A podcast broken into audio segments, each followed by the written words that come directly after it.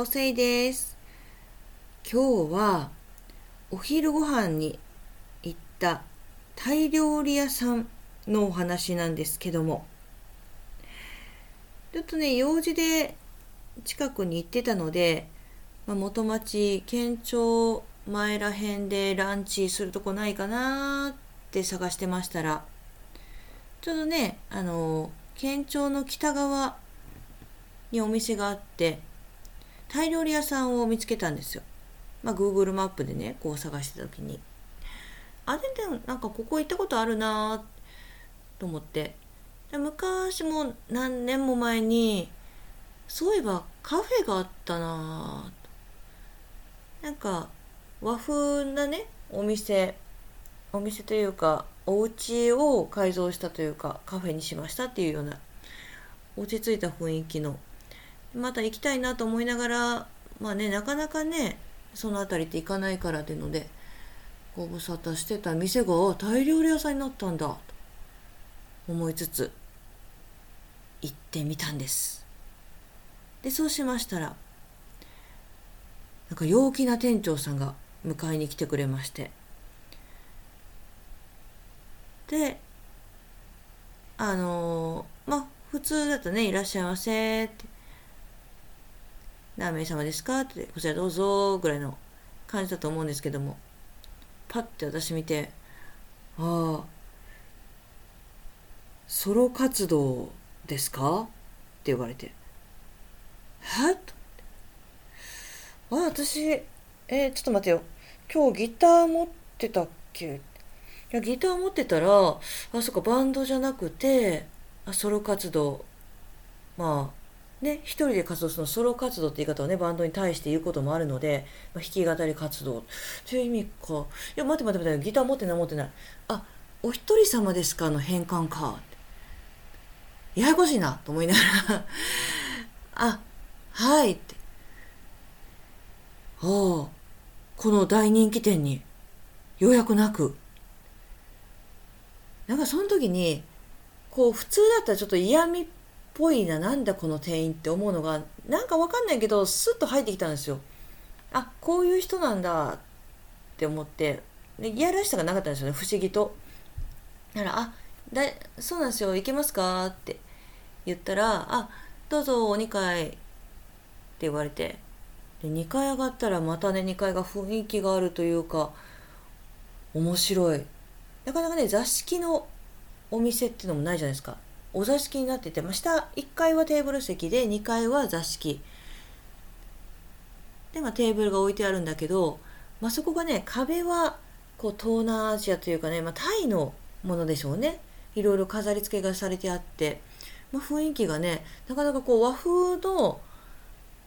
和のね家の中にこうタイ東南アジアが入ってるっていう、和洋折衷ならぬなんていうの、和中折衷でもないけど、面白い雰囲気だなぁと思いつつ、でチャーハンを頼みまして、ちょっとなんかね平日だったらランチセットがあったんだけども、ちょっとね日曜日だったもので単品で。で辛いものもあったんですけど、あんまり辛いのが苦手なので、チャーハンだったらいけるかなと。それお待ちくださいって。で待ってる時にちょっとねなんか書類というかなんか紙とかをね私、整理っていうかガサガサやってたんですよ。でそしたらそれをねパッと、目ざとく見つけたその方が、店員さんがなんかお勉強ですかって言われて、まあとか言ってたら、なんか僕教えましょうか、何でもわかりますよ、僕ロボットだからと思ってちょっと分かんなくて、その店員さんキャラが。でこう初対面でなんでやねん的なこうツッコミもできないし、でもこういう感じでボケ続ける人なんだろうなって、不思議だなって。でやってるうちになんかお客さんが団体様がいらっしゃいまして、東南アジア系かな、タイ料理だし、タイ人の方かなっていう10人弱ぐらいで、日本語じゃない、タイ語かな、なんか言葉を話されてて、でそのね、店員さんもタイの方かなって私勝手に思ってたんで、ちょっとタイ語を喋りつつも日本語とかでもお話ししてて、こう混ざりつつね。でこう2階だから、僕ね呼ぶ時ね困りますよねって、そういう時はこれ鳴らしてくださいってピンポーン的なやつかなと思ったらボーンとなって、何の音だと思って見たらドラですって、ドラがありまして、ドラを鳴らしてこのお店では店員さんに注文をね知らせるという、いろんな面で面白い店だなと。でそうなんかね、そんな感じで、でご飯が来まして、ご飯がねチャーハンとこのなんかソースみたいなのがついてきて、赤いね、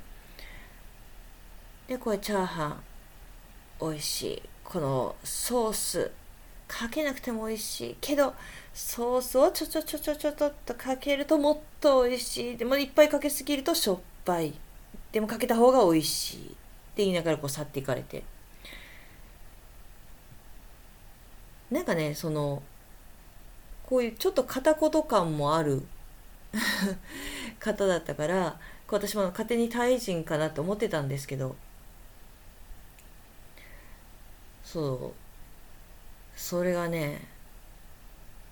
後に謎が解けるというかわかるんですが、それでね、なんやかんやとしてて、すごい美味しくって、ご飯もでエビチャーハン頼んだんですけど、エビもなんか5匹ぐらい入ってて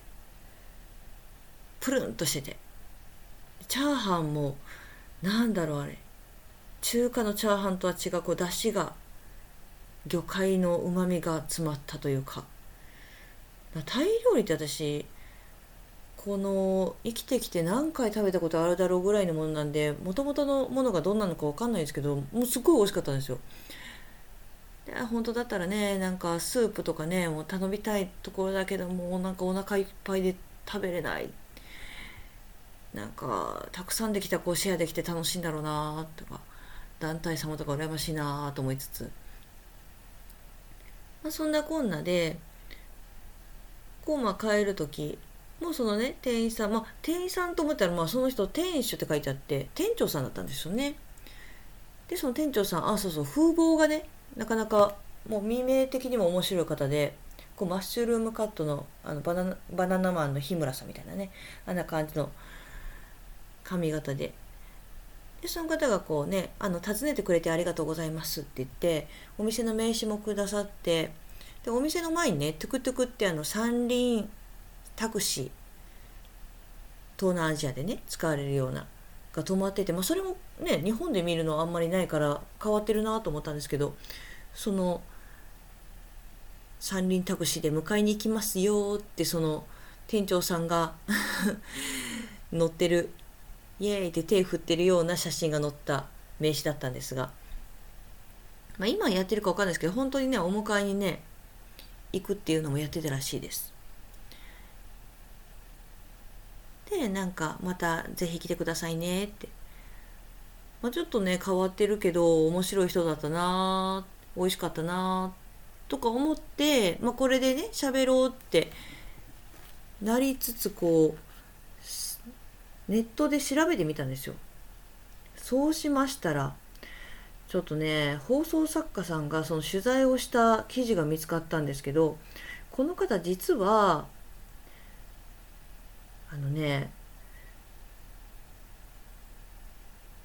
モダンチョキチョキズ、浜田真理さんのエンターテイメントバンド、私ちょっとはっきりと知らなかったんですけど、の元モダンチョキチョキズのヌルピョンさんっていう方だったらしくて、いやもうやってた方でした。エンターテイナーだなって、なんとなくこう素人感がないなって思ってたんですけど、その言動がね、なんかこう素人が無理してやったらちょっと寒くなりそうというか、面白くなくなりそうなことをなんかこううまくやってるというか、人の心にシュッてこううまく入り込めるようなユーモラスというか、なんというかエンターテインメント性があるよなと思ってたら、そういう方だったらしくって、だからかってなとこが言ったんですけど、まあなんかね、このね放送作家さんの書かれてる記事見たら、なかなか波乱万丈な人生を送られてたということで、すごいんですよ。もうただね、こうそのバンドを辞められて、もう店始めて大繁盛イエイっていうわけじゃなくて、その間にねいろいろあったんですって。ちょっとその記事からではあるんですが、なんかね、タイからの輸入アクセサリー、シルバーのアクセサリーを売ったんですって。そしたらすごく儲かった、お金があって有り余ってしょうがない、そうだホステスにさんに三つ子って言ったらあれだけど、ホステスさんを応援しようと入れ込んでしまいまして、結果家族は離散して、ご結婚されてたみたいなんですよね。そしてお金もなくなって、ホステスさんも別れて離れていっちゃって、どうしよう、慰謝料とかなんだとか払えない、タイに行こう、タイでうどん屋さんをやろうって言ったら、それもうまくいかず、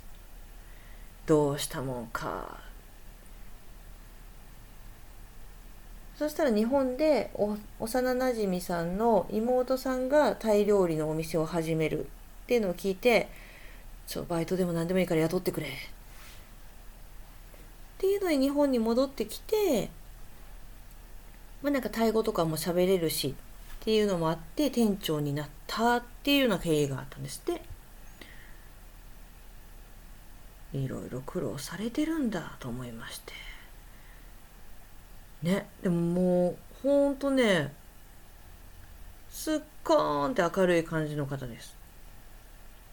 なんかなかなかこの店長さんに会いに行くっていうのでお店行ってもいいんじゃないっていうぐらい、あとトゥクトゥク乗りたいなそれはね乗れるのかちょっと分かんないですけどね。